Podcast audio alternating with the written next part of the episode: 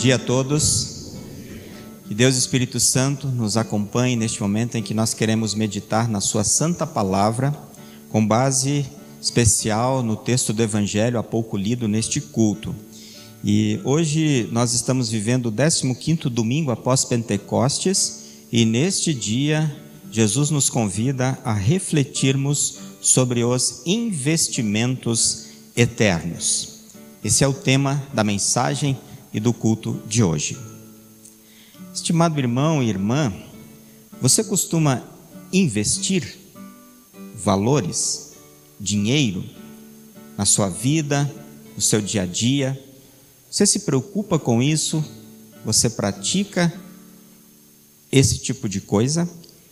Investimento? Você tem alguma dúvida sobre qual é o melhor investimento?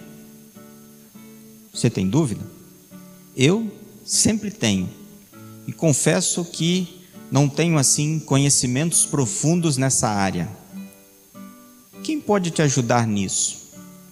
Quando temos dúvidas, procuramos alguém que conheça um pouco mais que nós, ou muito mais que nós, para nos ajudar a fazermos o investimento mais correto, ou que vá nos trazer menos dor de cabeça, ou nos dar menos dor de cabeça.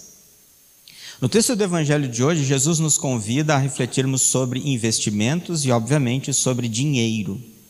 Jesus está falando de dinheiro nesse texto com um propósito maior. Se olharmos o contexto do texto de hoje, o capítulo 16, a gente vai ver ali, como vimos no culto passado, é, no capítulo 15 especialmente, a sessão dos achados e perdidos. Refletimos domingo passado sobre a ovelha que se perdeu e o pastor foi em busca dessa ovelha e a trouxe de volta. O restante do capítulo 15 também fala da tal da dracma, da moeda perdida, e o texto muito conhecido do filho que se perdeu, do filho pródigo e assim por diante. Esse capítulo 15 o auditório que Jesus tem são os fariseus, e obviamente os seus discípulos também ali estavam ouvindo o que Jesus estava ensinando. Mas ali o ensinamento de Jesus tem um foco muito claro na vida dos fariseus. Ou seja, quando Jesus falava, ele tinha um grupo que o ouvia atentamente e assim com bastante alegria, e um outro grupo um tanto crítico, tentando achar alguma coisa em Jesus para condená-lo. Aqui no capítulo 16, Jesus então ele traz os seus discípulos para mais perto dele. Ele chama os seus discípulos, ele chama a sua igreja para tratar desse assunto do administrador infiel.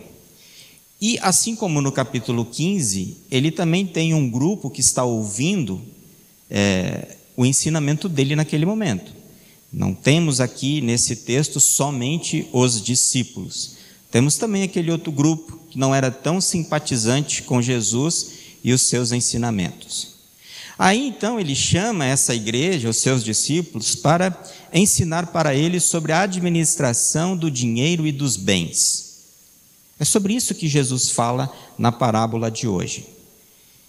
E ele então, para ilustrar o que ele queria dizer, como em tantos outros casos, ele usou essa parábola. Essa parábola do administrador infiel, quando a gente pesquisa a respeito dela, a gente vai descobrir que ela é muito difícil de ser entendida. É um texto assim bastante intrigante e existem várias, inúmeras interpretações para esse texto. A gente vai trazer aqui a nossa visão cristã, luterana, bíblica desse texto e a interpretação sobre o nosso olhar para este texto tão importante de Jesus. Mas vocês podem encontrar tantas outras interpretações para este texto de é, muito difícil explicação. Esse talvez é um texto que a gente pode anotar no nosso caderninho para quando chegar lá no céu dizer: Jesus, o que é que você quis dizer? Porque um monte de pastor falou para a gente e a gente talvez não tenha compreendido tão perfeitamente o seu ensinamento. E é claro que não sou eu aqui que vou tentar dizer exatamente isso, mas é uma direção para que a gente pense a respeito do texto de Jesus. Então Jesus conta na parábola que havia um homem rico e um mordomo infiel. Os negócios do homem rico eram muito grandes, por isso ele tinha um administrador, uma espécie de diretor geral com plenos poderes para tratar de todos os seus assuntos. Ele cuidava de tudo. Os valores que foram confiados àquele administrador eram também muito grandes. Mas diz, Jesus que o mordomo era um patife. Logo, ele foi denunciado ao seu patrão. E as provas do crime eram contundentes. O mordomo admitiu a sua culpa e ele seria demitido do seu emprego. O administrador, conforme diz o texto, desperdiçava os bens do seu patrão. Não é assim totalmente claro o que ele estava fazendo com o dinheiro do patrão, se ele estava roubando ou o quê. Diz que estava desperdiçando. Bastante parecido com o que fez o filho pródigo. Aquele filho que pegou a parte da sua herança, foi embora e desperdiçou os seus bens. Tudo estava muito claro, segundo a denúncia a respeito daquele administrador. Nada precisava ser investigado. O empregador exige então que as contas lhe sejam apresentadas. O empregado sente que estava no olho da rua. Mas ele pensa muito rápido.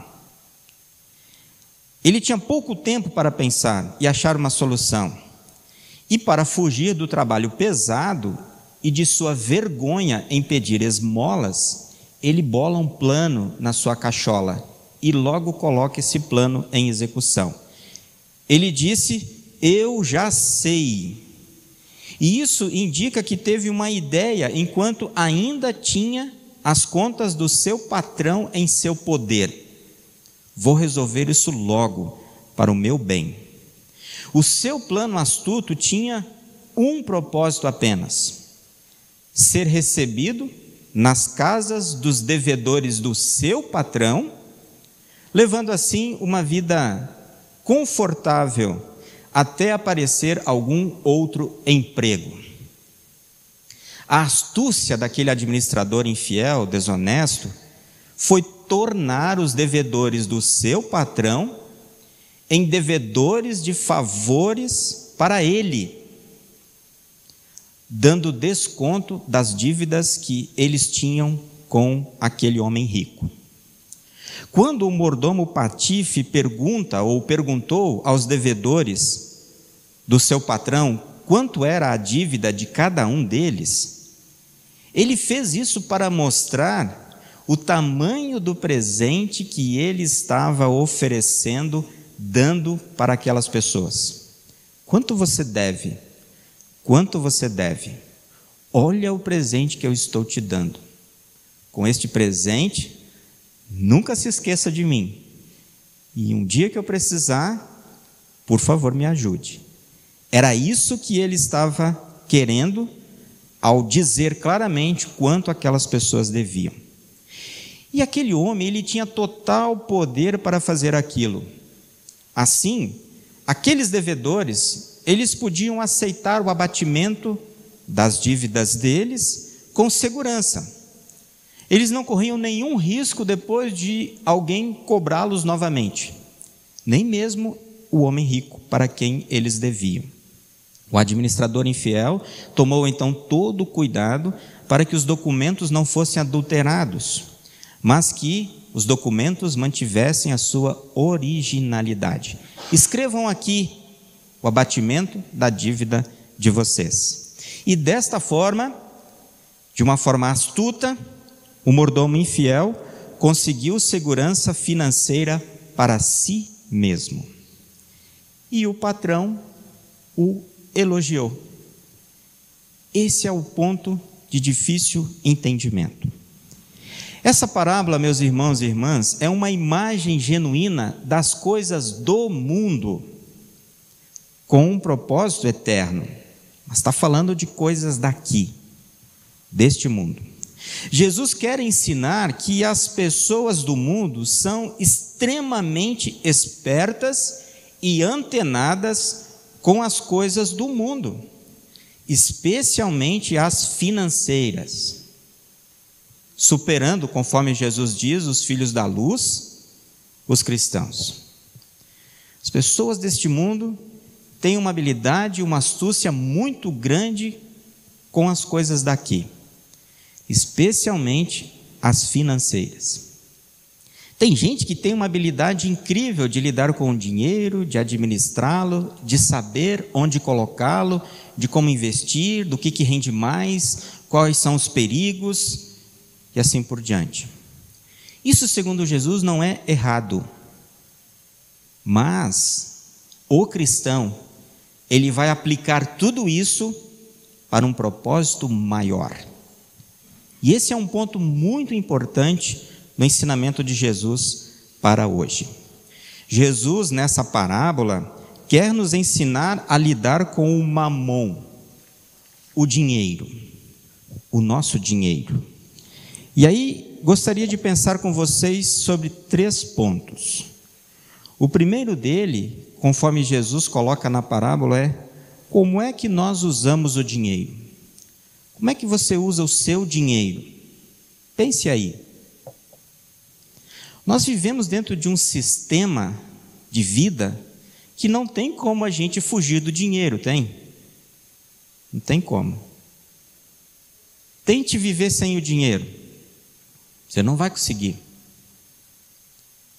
Nós temos o nosso salário, temos o nosso trabalho, nós temos os boletos que vão chegando a cada mês. Temos aquilo que precisamos comprar para viver. Temos aquilo que está no nosso sonho de consumo. Temos as viagens que queremos fazer ou que já fizemos.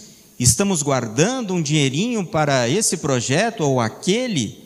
Aplicamos o nosso dinheiro na educação dos nossos filhos, na escola, na faculdade. Precisamos de um dinheirinho para ir no McDonald's e fazer um lanche, tomar uma casquinha, ou talvez numa outra sorveteria um pouco mais caprichada, um pouco melhor.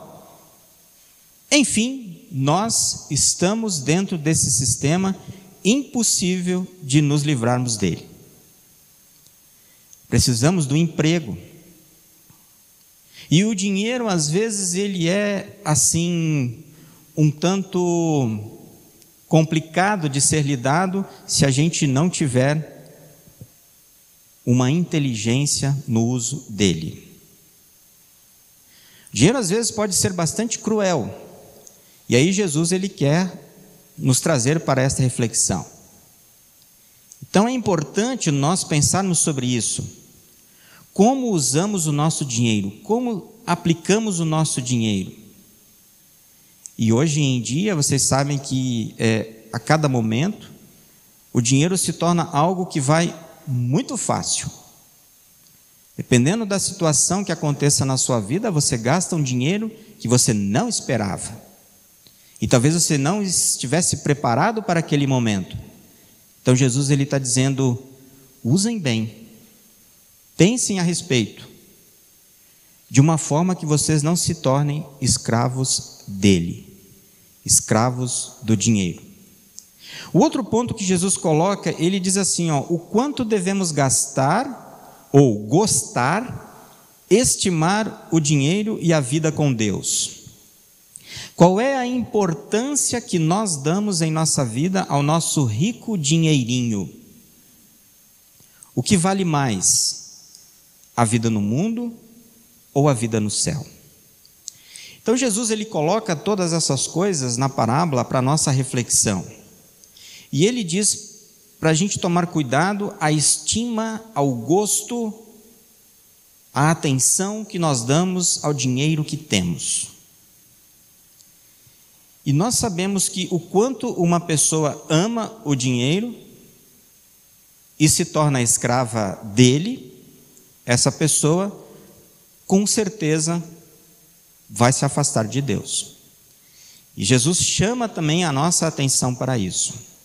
Uma coisa é nós precisarmos do dinheiro e usarmos bem o nosso dinheiro, e a outra coisa é amá-lo acima de qualquer coisa.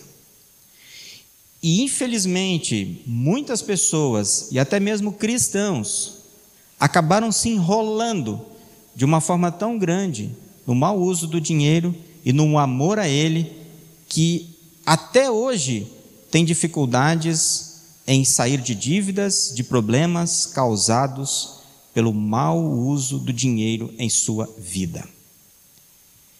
Então, nós precisamos fazer essa reflexão, sabendo que o dinheiro é uma bênção de Deus na nossa vida e que o bom uso do dinheiro ele vai nos trazer a felicidade momentânea para este mundo, das necessidades cobertas da nossa vida, e vai então também nos levar a usá-lo em benefício do nosso próximo, das pessoas que estão à nossa volta. O terceiro ponto que Jesus coloca aqui para a nossa reflexão, ele aparece bastante no versículo 13, é o seguinte: o quanto conseguimos resistir ao amor pelo dinheiro o quanto conseguimos resistir ao amor pelo dinheiro. E aí então a gente pode pensar o seguinte: cuidemos com o amor demasiado ao dinheiro, cuidemos com esse apego às coisas desta vida, às nossas riquezas, os nossos bens. Tudo isso ficará aqui, nesta terra, neste mundo. A Bíblia, meus irmãos e irmãs, em diversos momentos nos faz esse alerta, porque é uma preocupação de Deus com a sua vida e com a minha vida, no bom uso que a gente faz das bênçãos materiais que Deus nos dá. A abundância de posses ofusca a Deus. Você vai dizer assim: que isso, pastor? Eu tenho total controle sobre isso na minha vida. Eu sei lidar muito bem com as riquezas. Cuidado, meu irmão e minha irmã. Se você sabe, é porque Deus está te ajudando, Ele está te orientando. E continue pedindo a ajuda dele para que você continue sabendo. Porque as coisas desta vida, as coisas que nós temos, podem ofuscar a Deus. E o dinheiro é uma dessas coisas pode nos afastar dele. Olhem o que Deus nos diz no Antigo Testamento, no livro de Oséias, o profeta Oséias. Ele diz assim, ó, capítulo 13, versículos 4 a 7. Eu, o Senhor, sou o Deus de vocês, que os tirei da terra do Egito. Eu sou o único Deus que vocês conhecem, o único Deus que os salvou. Eu cuidei de vocês quando estavam no deserto, naquelas terras sem água.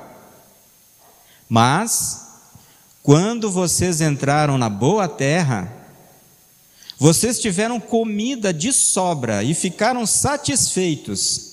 Então os corações de vocês se encheram de orgulho e vocês se esqueceram de mim.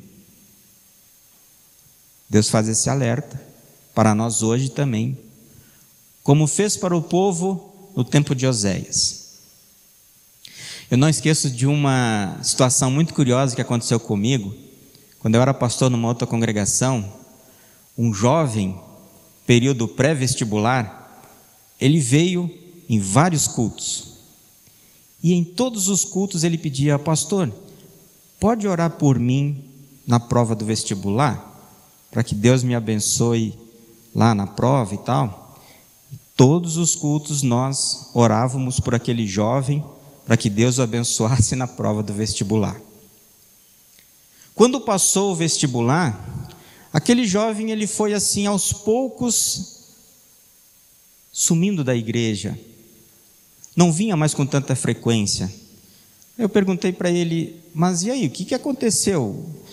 Você passou no vestibular? Você deu uma sumida da igreja?" Sim, pastor, eu passei no vestibular, só que agora eu tenho tanta coisa para fazer que eu não tenho tempo de ir na igreja. Ele havia recebido uma grande bênção de Deus, Mas agora ele tinha a agenda tão cheia que parece que não precisava mais de Deus. Bênçãos recebidas que às vezes nos deixam assim tão ocupados, com nossas agendas tão cheias e nos sentindo tão orgulhosos que a gente diz: agora eu não preciso mais de Deus. Quando eu precisar, eu volto lá e peço de novo. É preciso que cuidemos. Bênçãos de Deus são bênçãos de Deus maravilhosas. Aquele povo saiu do Egito, eles eram escravos, Deus acompanhou a vida deles, cuidou deles no deserto, e quando eles entraram na terra boa, próprio Deus disse: se esqueceram dele. Não nos esqueçamos de Deus. O que você tem, o que eu tenho, eu tenho, vem dele. Que continuemos com ele, porque ele nos abençoa constantemente. Como é que a gente pode evitar isso, né, aqui descrito no texto de é, Oséias? Não pensemos que fomos nós que conquistamos o que temos, mas que graciosamente recebemos tudo de Deus. Tudo que você tem, tudo que nós temos, vem de Deus. As bênçãos que você tem, o seu emprego, a sua capacidade, a sua saúde, vem de Deus. É Deus quem te dá. E se a gente é, crer nisso, confiar nisso e saber disso, a gente vai conseguir agradecer sempre a Deus e ficar com Ele na fé até o fim. Deus diz o seguinte: os mais altos céus são de Deus, o Senhor, a Ele pertencem a terra e tudo o que existe nela. Deuteronômio 10, 14. Em 1 Crônicas 29, 11, Deus diz assim: Tu és grande e poderoso, glorioso, esplêndido e majestoso. Tudo que existe no céu e na terra pertencem a ti. Tu és o rei, o supremo governador de tudo. Ageu 2:8 diz assim: Toda a prata e todo o ouro do mundo são meus. E o texto de 1 Timóteo 6,17 aos que têm riquezas neste mundo, ordene que não sejam orgulhosos e que não ponham a sua esperança nas riquezas, pois elas não dão segurança nenhuma. Que eles ponham a sua esperança em Deus, que nos dá todas as coisas em grande quantidade para o nosso prazer. O dinheiro, meus irmãos e irmãs, é um alicerce pouco confiável, pouquíssimo confiável. E Jesus nos chama atenção para isso. Jesus então, ele chamou os seus discípulos e disse o seguinte: Usem o dinheiro de vocês para fazerem amigos que receberão vocês nas habitações eternas. Aqui está o propósito de Jesus para o nosso dinheiro, para os bens que recebemos, para as riquezas que temos nesta vida. Jesus não ordena que façamos o mesmo que o administrador desonesto fez, mas que façamos o contrário. A comparação ali, ela anda no limite. Por isso que ela é difícil de ser compreendida, mas no final tem um ponto de oposição que fica evidente. A comparação é: tinha um mordomo, nós também somos mordomos. Ele cuidava de riquezas, nós também. As riquezas são do mundo, as nossas também. Ele fez amizade com o dinheiro, nós também. As linhas então vão juntas, até que uma frase separa e leva a segunda linha para uma direção totalmente oposta nas habitações eternas. Façam amigos que recebam vocês nas habitações eternas e usem o dinheiro de vocês. As pessoas do mundo vivem para esta vida, Os filhos de Deus vivem para entrar nas habitações e nas mansões eternas. Um mordomo, ele é motivado pelas coisas do mundo. Já o outro é motivado pelo oposto, pelas coisas do céu. E Jesus te chama a fazer essa mordomia, investimentos eternos. O administrador infiel, ele foi elogiado porque de certa forma ele antecipou uma prática viável para a comunidade cristã: usar o dinheiro para consolidar amizades nesta vida e na vida futura. Trabalhar com os bens, com as riquezas, para que mais pessoas conheçam Jesus e se tornem assim nossos amigos, nossa família. Usem o dinheiro para levar gente para o céu. Usem o dinheiro para a pregação da palavra e a administração dos sacramentos. Esses meios, então, garantem o perdão das dívidas de cada pessoa, de cada um de nós. O tema perdão das dívidas, ele está implícito no texto de hoje, na parábola. Mas é o tema central do livro de Lucas, o perdão das dívidas. Ou seja, o dinheiro bem usado, ele deve ajudar a promover o sustento material das pessoas, conforme a igreja cristã descrita em Atos dos Apóstolos, capítulo 4. E também ajuda a promover a fé em Jesus que salva. Isso quer dizer então que nós vamos usar o nosso dinheiro só para isso? E nós? A minha vida, a minha família. É para nós também. É para isso que Jesus te chama a administrar a ser o mordomo.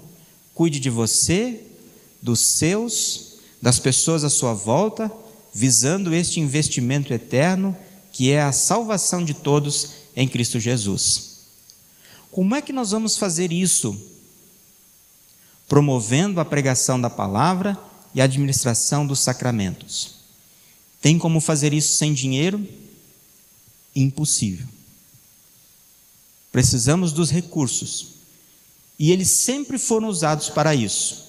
Sempre. Desde o começo de todas as coisas. E continuará sendo até quando Jesus voltar. Para que lá no céu nós possamos apenas desfrutar daquilo que Deus nos oferece na sua mansão celestial.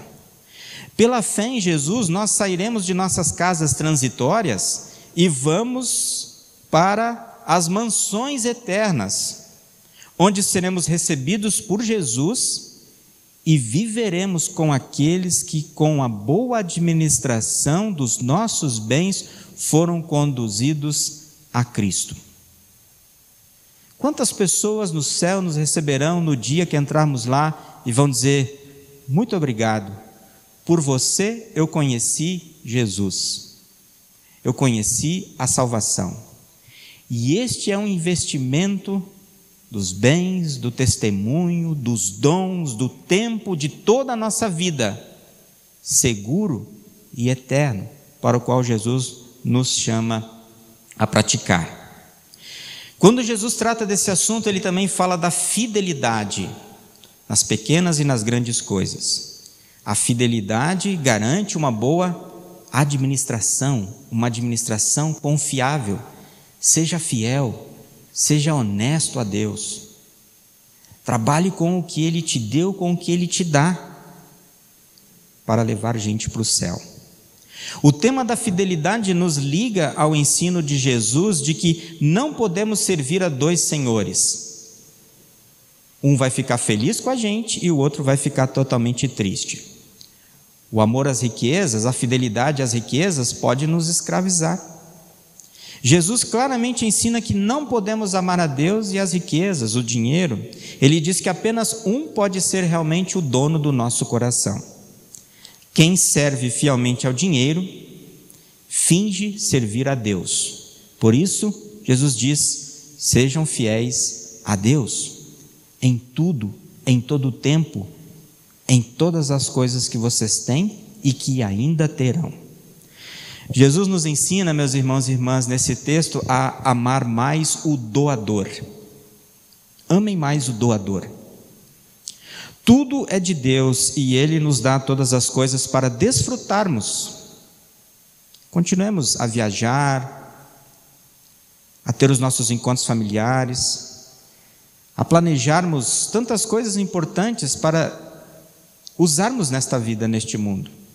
Para isso também, na nossa alegria, para o nosso prazer, para a boa convivência, mas pensemos também no próximo, no outro, em fazermos amigos para Jesus. Confiemos nele, Jesus, Deus, e não em coisas. Nós somos administradores, cuidadores das coisas de Deus. Usemos com sabedoria e fidelidade os recursos que temos para nós e para os outros. É para nós, mas é para os outros também. Como que eu vou dividir, talvez, o pouco que eu tenho está dentro da minha possibilidade de administrar. Quanto que eu posso ajudar? É aí o uso sábio da minha boa administração. Recebemos para compartilhar generosamente. Portanto, sejamos ricos em praticar o bem e ricos em boas obras. Consolidemos amizades eternas. Pensemos nisso e com a nossa vida, com tudo que temos e somos, nós vamos trazer mais gente para perto de Jesus, para a fé em Jesus, para que nos encontremos no céu e vivamos lá por toda a eternidade. Consolidar amizades eternas é, segundo Jesus, o melhor de todos os investimentos. Que assim possa acontecer na nossa vida, hoje e sempre. Amém.